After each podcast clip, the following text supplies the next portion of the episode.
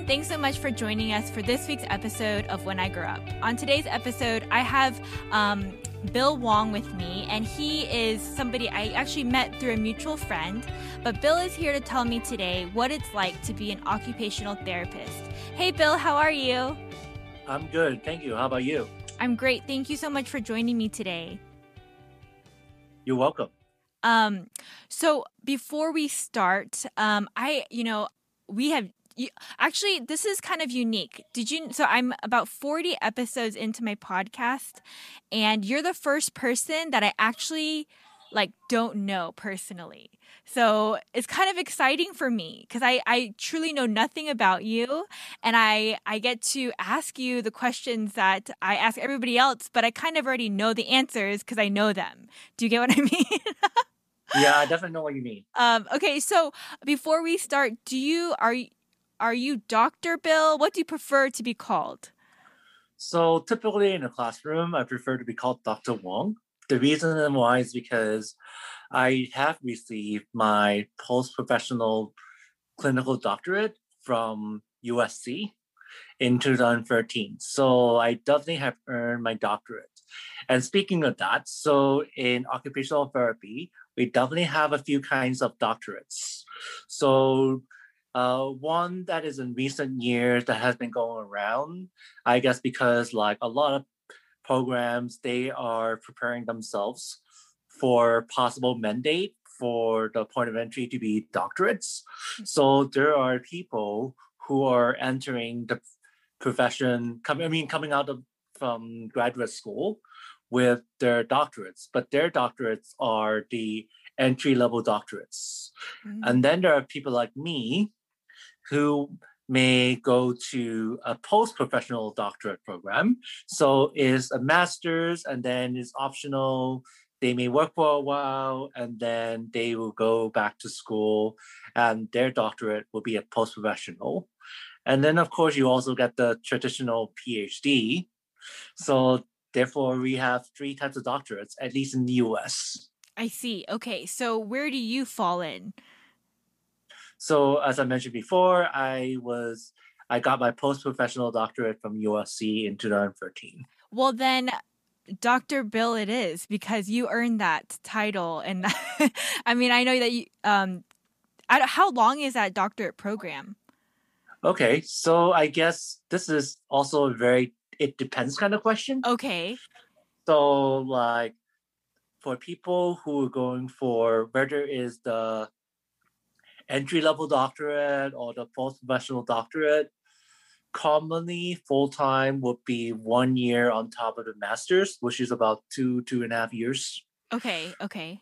But at USC, because our program is very user friendly per se, uh-huh. so we do allow people to attend the program part time. In fact, I think one uh, some person I know, I think she is one of the field coordinators at USC. The time when she started and she ended, it was more than 10 years apart. Oh, wow. But she did finish. She did finish. I guess maybe because of family, you know, with family, yeah, a lot of people yeah. family, life happens. Yeah. So therefore, it's like some people just take their time to finish their doctorate. Yeah. You, but, you get what I am saying? A doctorate is a doctorate, you know? Uh, mm-hmm. uh, no matter how long it takes. Well, well, that's awesome, and congratulations for finishing yours because I know that it must be a lot of work, and I'm excited to learn more about that program in itself today. Um, so, um, can you tell me what it is that an occupational therapist does? Hmm, that's a good question. So it depends on the setting, of course. Again, it's the all depends setting. Uh-huh. So right now, I work in a geriatric setting.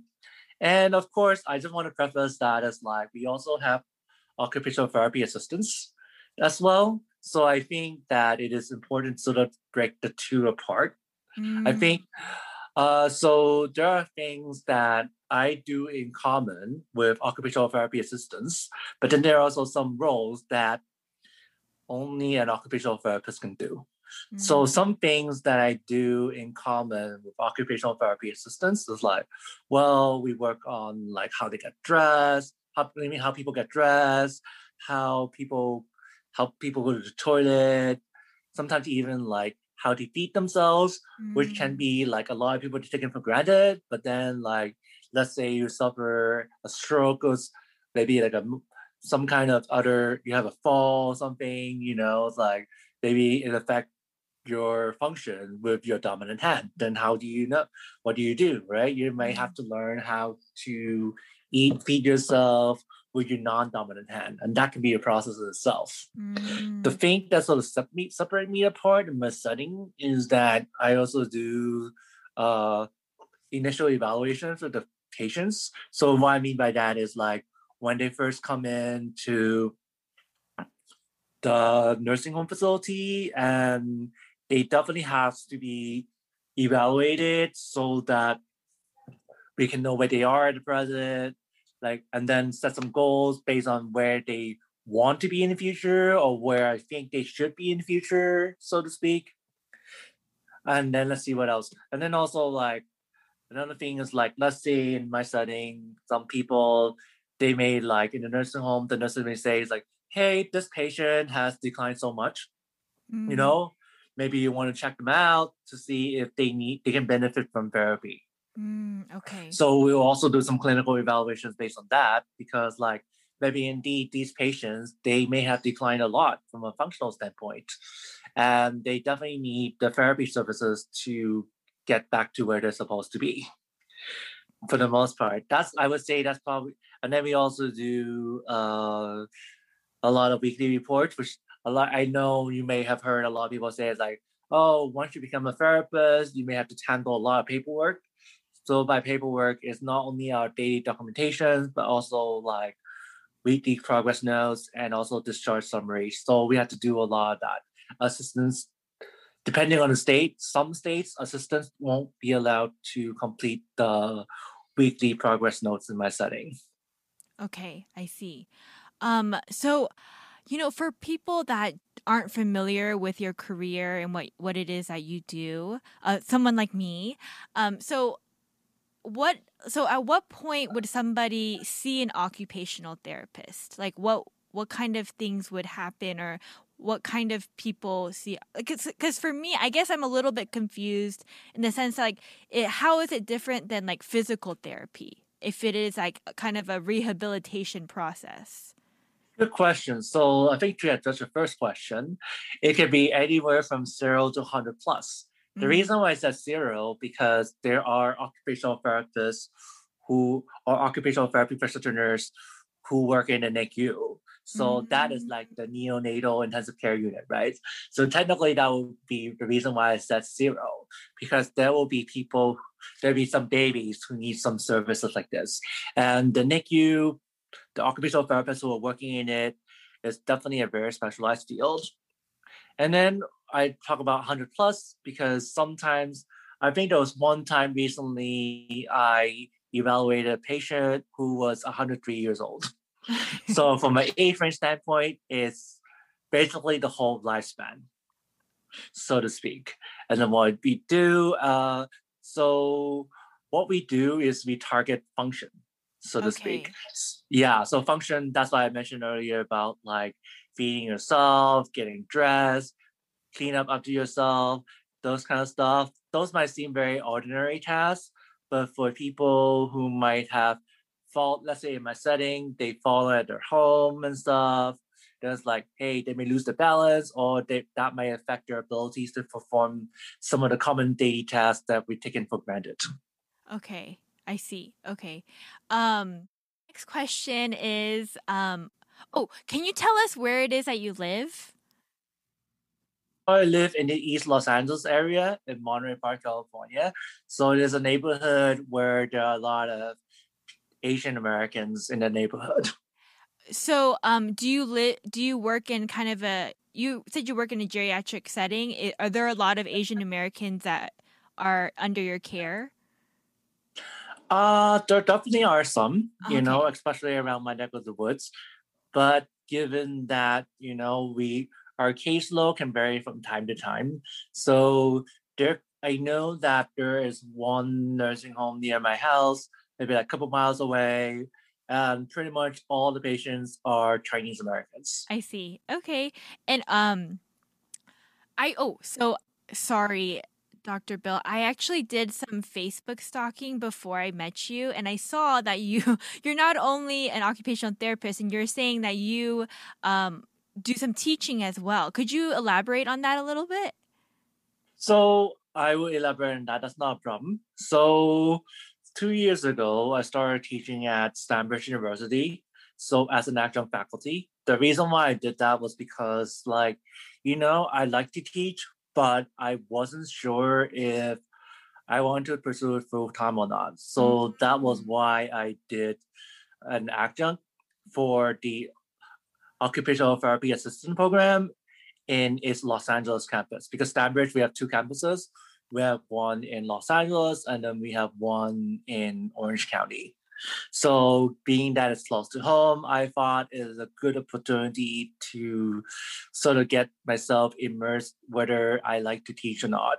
Oh wow! And so then, so yeah, so basically, first year I taught uh like physical dysfunction lab. So basically, I'm teaching students basics to sort of prepare themselves for the first clinicals okay. for the occupational therapy assistant students. And then last year, I transitioned over to the master's program, and I've been teaching the leadership and management course for the students. And leadership and management is people may think it's like, oh, there's nothing much. Why is it taught in the program? You know, but I believe that's like everybody can be a leader. Mm. So whether in ways big or small. So and I also think that in these kind of classes, especially considering that I think it's like I'm teaching the future generations of tomorrow in terms of future generations of OT practitioners.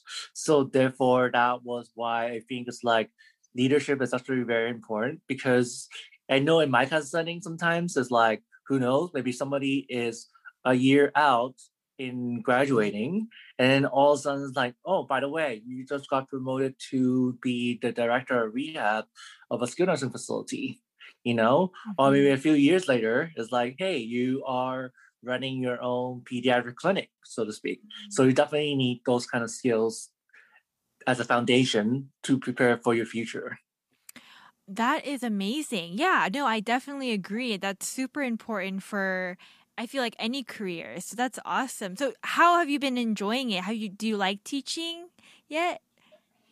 Actually, I think I do. I oh, think good. the course that I'm given, I think is play to my strengths more because I think for me, I'm more passionate to talk about leadership. So it's like I think a course like this, it actually fits me very well. And I realized this time too is like I have more room to exercise my creativity to sort of create content that are relevant to the student, but also is more fun and more have more application based for the students at the same time.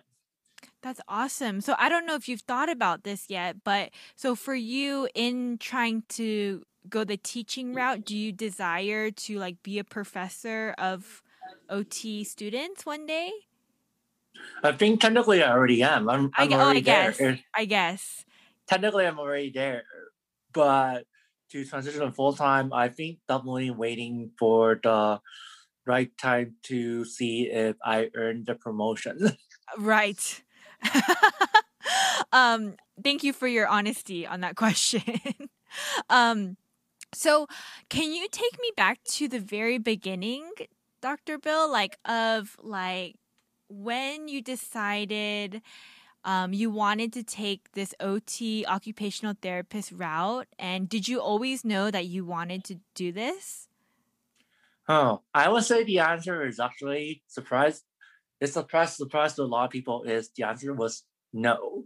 And I also mentioned that I think I told a lot of people that it took me six months to actually love OT once I got into the MSOT program that I was in at USC. So it took me six months, which was about two terms actually.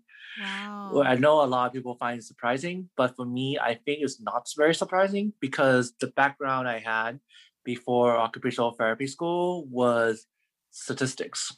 Oh. So ah. therefore, the transition from very a field that is very black and white to something that is very multidimensional, and then also from a field that's very concrete to something that's very abstract.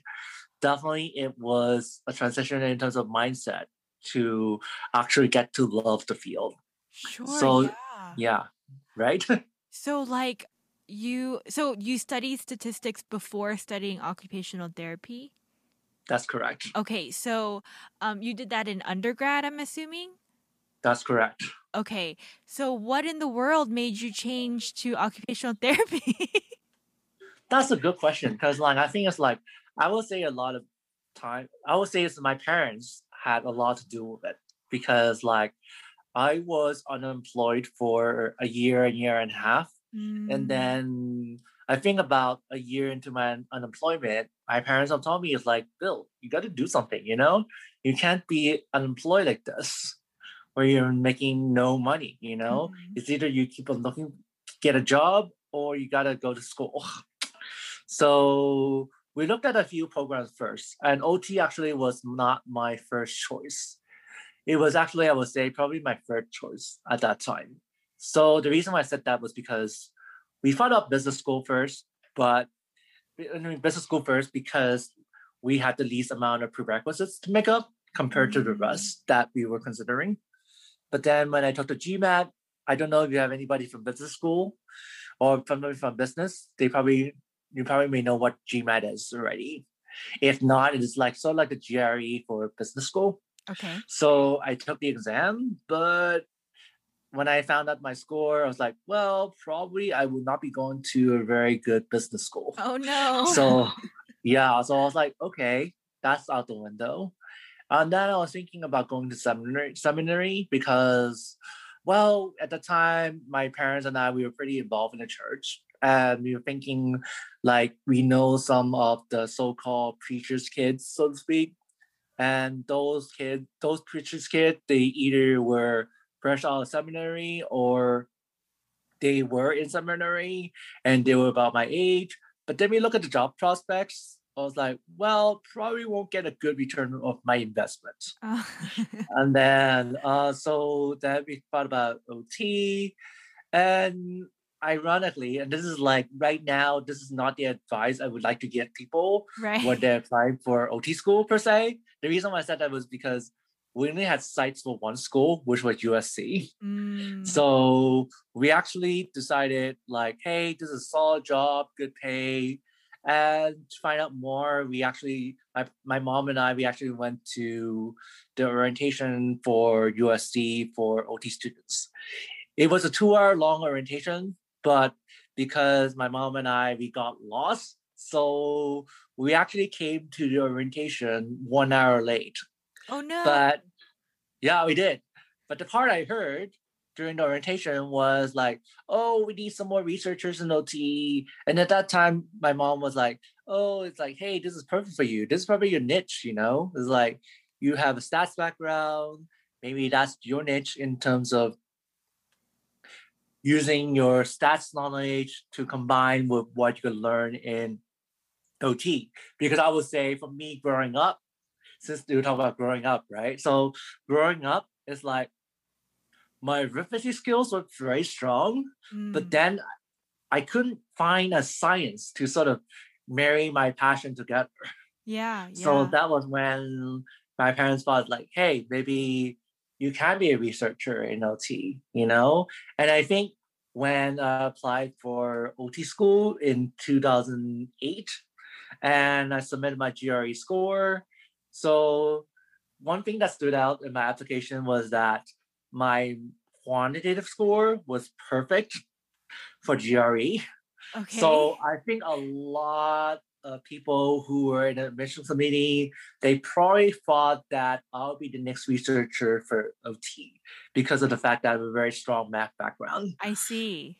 Turned out it didn't exactly turn out that way, even though I'm coming towards that now in a very roundabout way. But it's like definitely I was not I'm not the occupational therapist that people was expecting when they first admitted me to OT school. I see.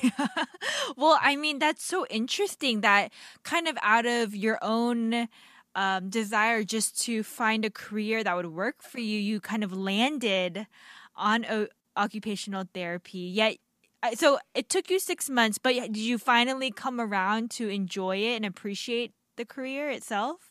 Yeah, I think I do. I think that's why I go, I've been going around to different conferences across the globe. Definitely want to do the best I can to not only like see the world, but also try to learn as much about occupational therapy and of course our related field occupational science as much as I can. Mm-hmm. And I believe, speaking of that, you know, I believe those kind of experiences, especially traveling internationally to acquire such knowledge, actually it really came into play in my classroom because a lot of students they were like wow you have been to international conferences in your career and you're not even 10 years in yet you know it's like you, mm-hmm. that is amazing that you get to do that you know it's mm-hmm. like i we want to hear your story about getting involved in these kind of things yeah so what is that i don't you know i don't really know what that means and what that means as an occupational therapist, you going to international conferences. What does that mean? Like, so for me, it's just like I like to share my knowledge because autism is my bread and butter, you know. So mm. I was thinking, it was like, hey, I want to, sh-. even though I know it sounds very strange because here I am working in a geriatric nursing home setting, but then when I go around conferences, I share my knowledge and my expertise about autism I know that if people were to look at me on paper, they were like, how, you know, shouldn't you share about like fall prevention? Shouldn't you share stuff that you might know about Al- Alzheimer's, dementia, like what's going on, you know? Mm. So, but then it's like, well, autism is very near and dear to me. So that's the reason why I chose to share that whenever I could, especially considering that especially when I did my doctoral capstone. So my doctoral capstone was actually a course on autism. Oh. And I hear a lot of people from the OT profession, they've been telling me that like, hey, your work, if you keep on building on it, it can have a lot of value. Right. It's like no matter where you go in the world, it can have a lot of value because like a lot of people in terms of autism, people often share like their accounts or the perspective or the knowledge based on their clinical experiences. But then for you, it's like, hey, you know, it's like on one hand, you are a clinician, just like the rest of us. But then it's like you also have the lived experiences piece that the rest of us, most of us, I would say the most of us don't have, you know? Mm-hmm. So therefore it's like, hey, what you share and what you do, you should still develop that knowledge and experience and expertise because like that is gonna carry you for a long time in your career. Hmm. I see. I see. So, um, what is it that you wrote about in your your what? Sorry, what did you call it? Uh, so I guess you can say a dissertation, even though it's a oh yeah, your dissertation. I'm sorry. yeah. So basically, as for my OTD or the clinical doctorate degree. So I chose to develop a course on autism, so to speak. So I do not really teach that, but I use that as a foundation for many of my conference presentations that I've done afterwards. So therefore, it's like, even though I develop a capstone or dissertation, even it just, well, I guess it's like somehow it works out. It's like I use bits and pieces of it over time, if you if I can call it that, right? okay, so I think, Dr. Bill, I'm not really understanding uh, what it is that you're saying because I think something is being lost in my knowledge of occupational therapy and what it is that you're saying. So, like, you're saying that um, you have an expertise in autism occupational therapy and or you have um, like no- knowledge that other people can't really share about or Oh, so I guess it's the live experiences. So let me okay. define live experiences. So live experiences is somebody who actually have personal experiences with a disability. Okay. So therefore, I sort of tie in in terms of that was uh, that was actually what my dissertation was on.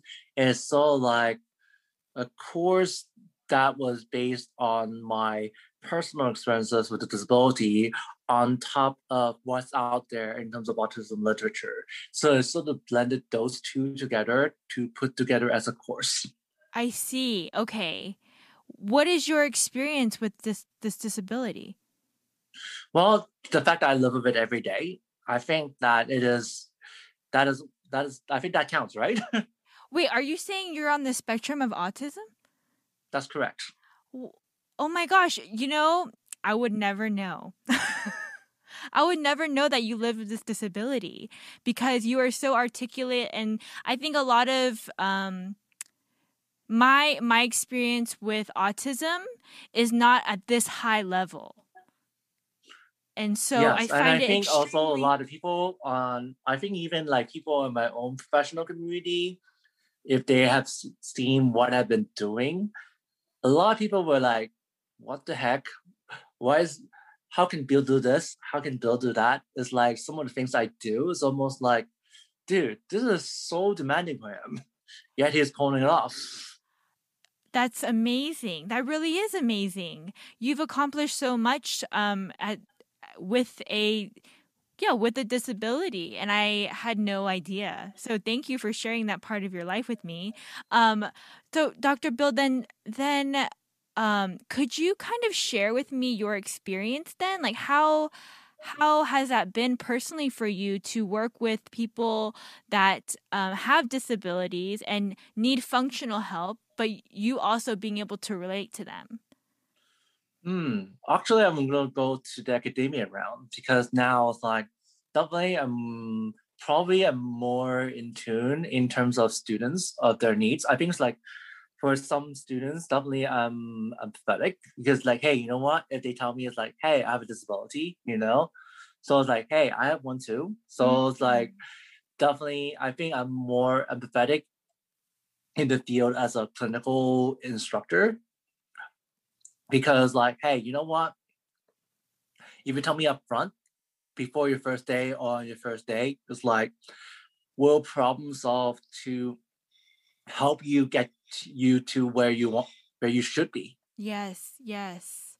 That's awesome. That's really amazing. I feel like for me, you know, I'm telling people, you know, when you grow up, you should be this or that, or you should discover and learn more about a specific career.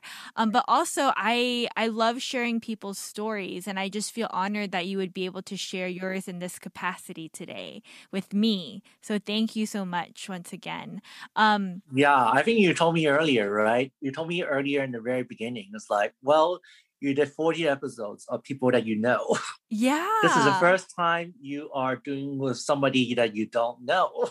Yeah. So therefore you really have to adjust on the fly based on what my responses are. Yeah. How am I doing? Am I doing okay? Doing good.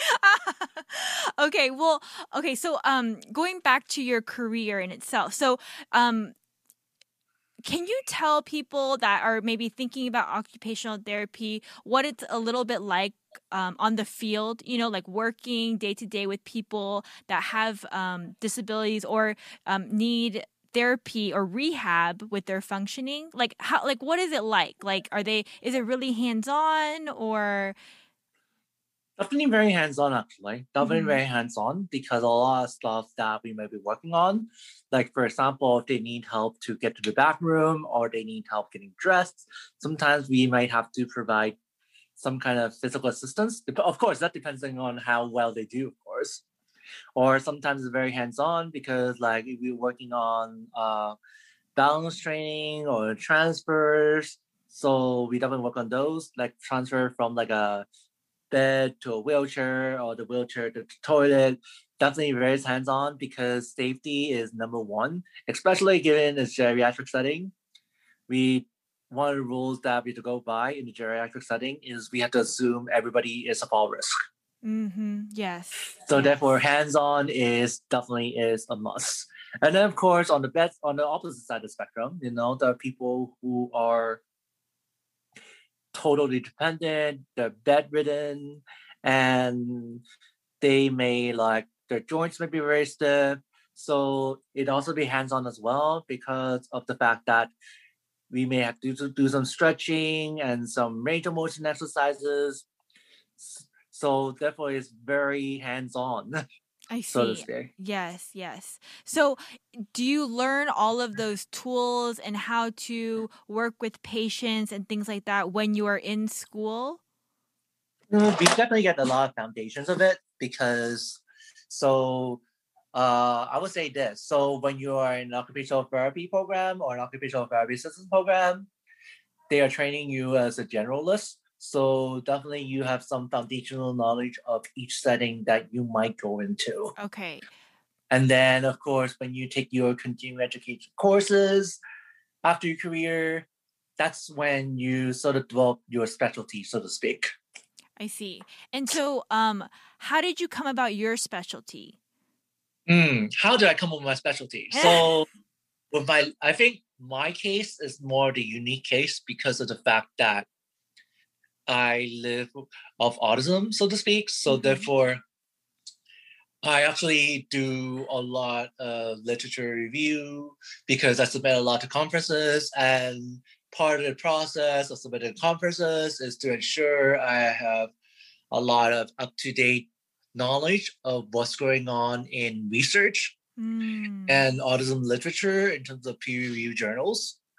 So therefore, it's like as I'm learning more about from a literature standpoint, what literature are saying and going towards, that sort of actually helped those my knowledge base. And then I sort of integrate that like, hey, like for example, like does this apply to me or does this not apply to me? So basically, it's like I'll read the literature and then sort of like, hmm, do I agree what the literature is saying? If I agree, Mm. then it's like, okay, you know what? I'm going to present something, use my combined perspective. But if I don't agree, I might say, you know what? I may have to present on something that I do not agree with the literature. I You know, so basically, it's like I do a lot of peer review, so to speak. That actually has helped me a lot. Okay. So since you are more on the research side of occupational therapy, um like what is that what does that mean? So like, you know, what are you research are they are you researching like different techniques or like I don't understand. Yeah, can you explain more about that? Oh, so actually, I was. Let me backtrack a little bit. Okay, So- okay. So I think for me, as so I think as part of the yeah, I think one question that you did not ask, but I think is very helpful to know is like so for us is like so when we get out of school, we are generalists, as I mentioned before. Mhm. But as part of the requirements of keeping our licenses, we definitely need to get continuing educational courses to continue our professional development. And then part of part of the keeping of the licensure, we actually have to take courses that are relevant to the areas that we are practicing in, so to speak. So my case is a little bit different than say your traditional OT practitioner because so I definitely take my share of continuing education courses related to geriatrics, related to neuroscience. So I had to take that because that's what my population, my clinical populations are. So the autism stuff I actually study on my own. I see. actually do some uh, reading of peer review articles on my own so that I can have some up to date knowledge, so to speak. Okay, I see. I understand now. um, so can you talk a bit, a little bit about the licensure that you were talking about? Like, so after you graduate occupational therapy school, um, you have to get licensing and certification. I'm assuming, like you mentioned. And now, is that like a very like, is that only one test and you get licensed, or how does that work? So definitely it's like definitely as part of the requirement is of course complete the coursework, you pass it, and then also the clinicals, you pass them, then you can take the exam. So it's one exam, but then is like at least in California, is we renew our license every two years. And then like a lot of people, especially the job, is like they're also required to renew the national registration Okay. every but so in terms of our state renewals it depends on the state on what the requirements are because each state is very different I see. Okay. Well, that's good to know. Um, so I guess, you know, I'm in Atlanta, Georgia, so it would probably be different than it is in California, I'm assuming. Correct Okay. Um, well, okay, so after you get your licensing, um, as far as like job hunting goes, you know, where do occupational therapists like do they apply at rehabs or hospitals or what what does that look like? so that's a good question so i would say it's like in terms of where to look for jobs right so sometimes maybe it's from the department alumni page for Mm. example, or it could be through our state association boards. And of course, Indeed is also very popular as well. um, so it's just as simple as that, really. Just like it's it's usually just a posting and people just look for it. yeah, correct. Yeah. Oh, awesome. That's good. That's good to know, I feel like. Um so as an occupational therapist, for me, I would feel like um okay, say I'm just putting myself in a patient's shoes, right? Learning and like relearning a function or learning a function, and I feel like I would grow impatient with myself sometimes. Now, what is the patient to um, therapist relationship like when it comes to those types of frustrations? Oh, yeah, definitely can happen. I think it's not uncommon, you know? Uh-huh, it uh-huh. can happen because, like, hey, I want progress, I want progress. But sometimes I educate them, it's like, hey, you know, it's like your mind is like, you want to progress, but then it's like, hey, your body's not listening to you, you know? Mm, yes, or yes. maybe like or yeah your body's just not, not listening to you you know or sometimes of some kind of dysfunction it can affect your ability you know so to speak to actually progress so to speak. Like for example going back to i would say like pediatrics for example right? I think a common one would be like getting kids to ride a bike. Right. so definitely it can be very frustrating if let's say Mm, after the first few less first few treatment sessions and like oh you got taught some basics to ride a bike and then also and then it's like after a few sessions you still have not mastered it. It definitely mm, can be very frustrating. Right. So how do you handle that with patients? i think definitely is a lot of reassurance you know and sometimes it's like you're doing great or you're doing fine or sometimes maybe we can sort of find out and i mean find out it's like maybe trying to make some adjustment here adjustment there to hopefully get you to where you want to be but then again it's very case dependent you know Right, right, absolutely. Yes.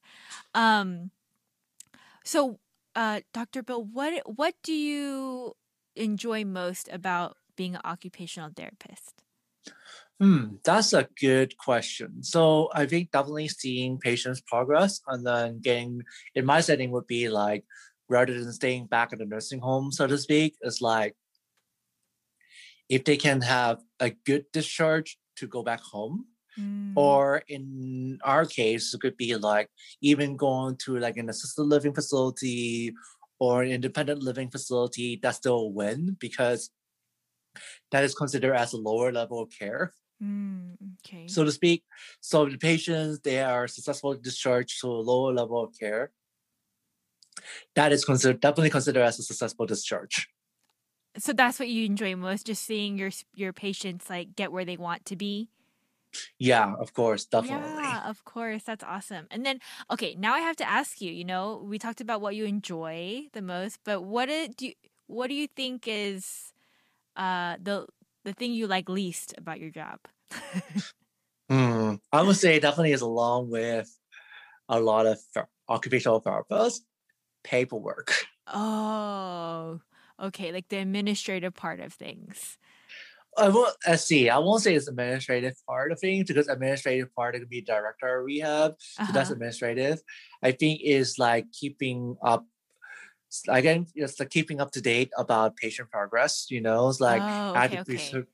to give the to I guess let's see, yeah, to write the reports on time in a timely manner. You know, it's not like, Mm. oh, this report is due today and then it's completed three weeks later. Right, right. You know, That is Yes. definitely not that is definitely not something looking forward to. So like if I see like, oh, I have like 30 reports that are due, I was like, oh my god, are you kidding me, dude? That's crazy. Yeah. I mean, and then you have so many patients to keep up with too, I'm sure.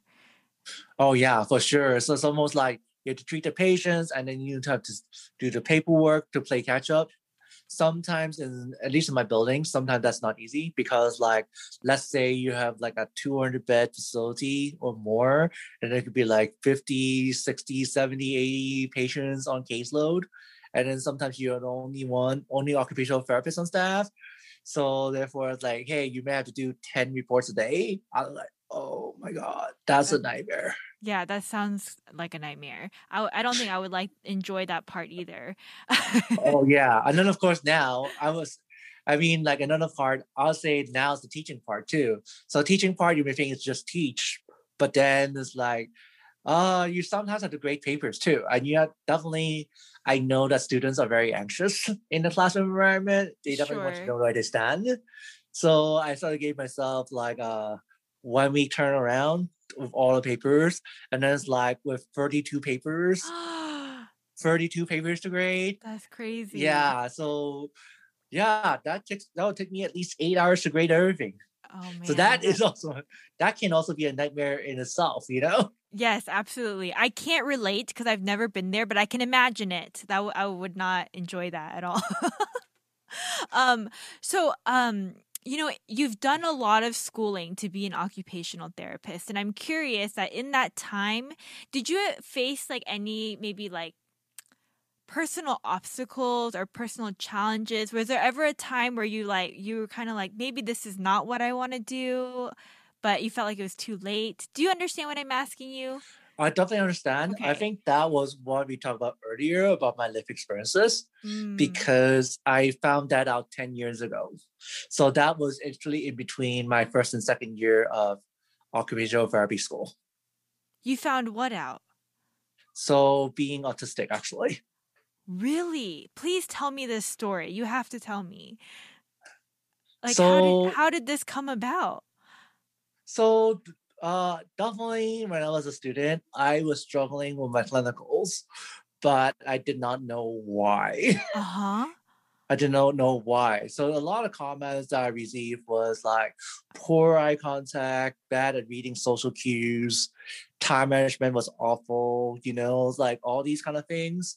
And then I did not know why I was struggling like crazy for pretty much a year into graduate school.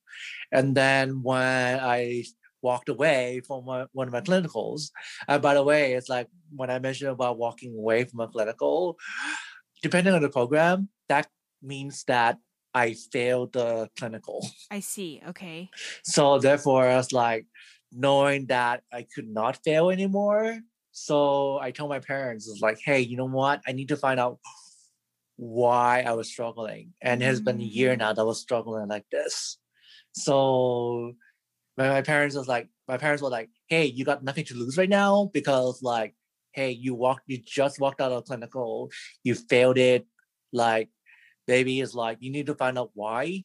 So they actually did, unlike a lot of Asian parents, in this instance, is like, hey, you know what? We want to be supportive of you to find out why first before we get mad at you. Okay. Yeah, so I did a month later, and it sort of confirmed my suspicions. And my, I told my parents that they actually they were not mad. They actually felt guilty in the Mm, first place because I told them I, I might have a hunch that I mm. was earlier, but they did not listen to me. So they felt that they contribute to the failure as well.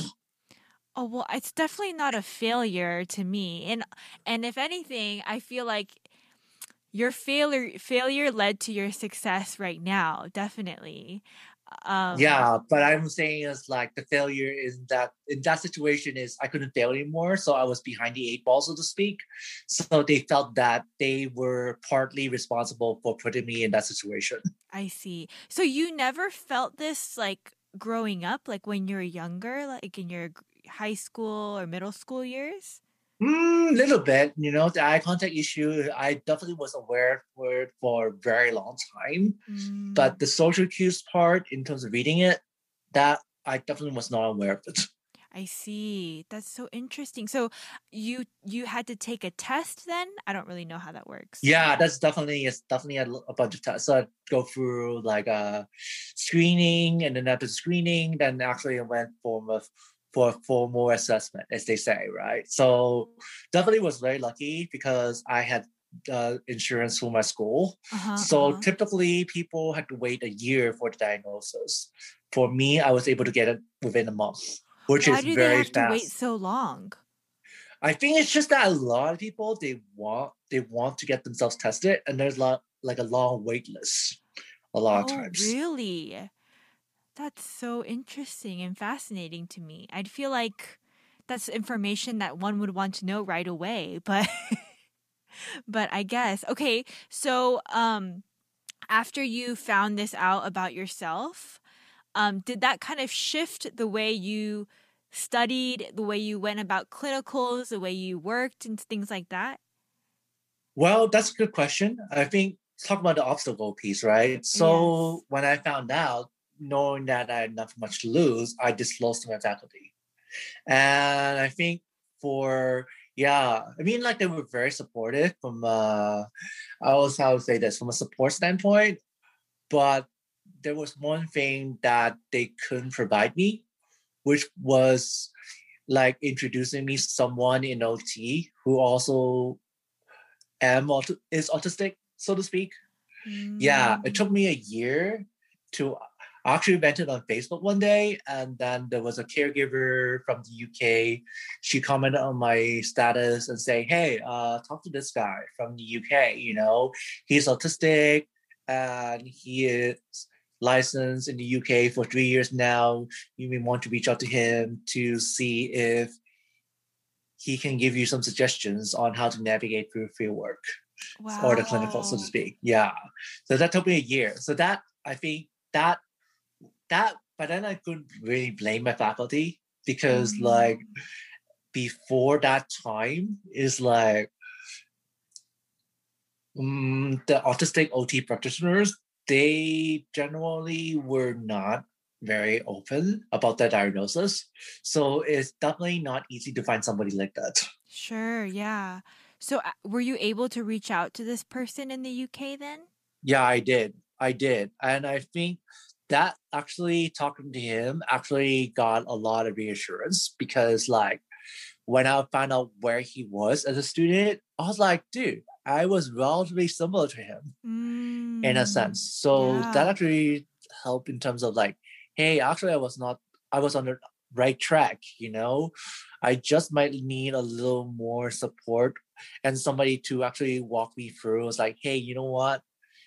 You can do this, you know? Mhm, yeah. So talking to him is like definitely is a very good visual to say, hey, I can do this. Mm, yeah, absolutely. That's awesome. I mean, that kind of support network I feel like would be extremely important. I and I I applaud you because you know, I'm sure it would have been easy to just especially without feeling the support um system for your for your future, but then um, having to navigate it anyways that takes some drive to do that and i i think that's amazing for any person for any person it does so um yeah that's that's yeah, I agree. And I think for me it's like maybe because like when I was a student, so definitely I had some struggles before, even in undergrad. sure And then I sort of realized it's like, you know what? I sort of use a sports mentality to get myself through this because I was thinking like I watch a lot of baseball yeah and then like I was like, dude,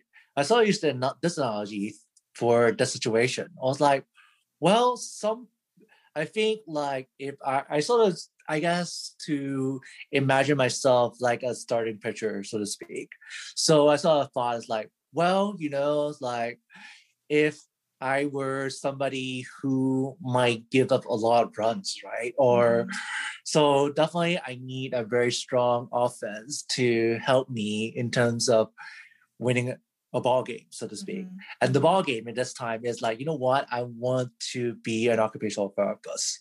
So having Mm. a sports mentality sort of helped me because like, you know what? Definitely want to give myself as much margin for error as possible. yes. Definitely want to be like, hey, you know what? I want to make sure I am extra prepared, especially given at that situation, at the found my diagnosis was I could not afford to fail. So if I were to fail, I need to go down swinging. Yeah, no, that's a great analogy and a great metaphor. I feel like I can relate to that. I love sports too, and so I understand that kind of mentality. But that's awesome that you were able to give yourself that picture and go for it. And um, anyone listening today, I mean, that's my goal with this podcast too, right? For people to make goals for themselves even if it's difficult to overcome them and just really push through. So, um, Dr. Bill, again, I just really appreciate you being here today to share your story and share us, give us a little bit of more insight on the career of occupational therapy. Um, we are kind of um, coming to a close and our time together. But usually, before we end, I ask people, um, do you have any advice for anybody that is thinking about going into the career of OT and occupational therapy, or any advice at all, just in general, that you want to share with us? Oh yeah, I think you touch on the point just when you close, right? So I think mentorship is definitely very important. And Mm. for me, I'm very fortunate to have mentors even right now to actually help me to at the times this one hand they're supporting me at the other hand they're challenging me at the same time. So having the mentorship actually really helped me in terms of maximizing my potential as not only an occupational therapist but also leader for the profession. And now of course i'm using the same lessons to actually mentor people who are asking me to be their mentor you know so i'm mentoring Mhm. mentees using the very same lessons that i learned from my mentors Awesome. Yeah, that's great advice. I feel like mentorship is extremely important and people that have gone before you to kind of guide you where you need to be. Um, anything else you wanted to share before we end today? hmm yeah i think i'm good Okay, great. Um, thank you so much again. I really appreciate your time. Uh, Dr. Bill, if there's anybody that maybe has questions or is interested in your uh, line of work, would you be open to chatting with them at all?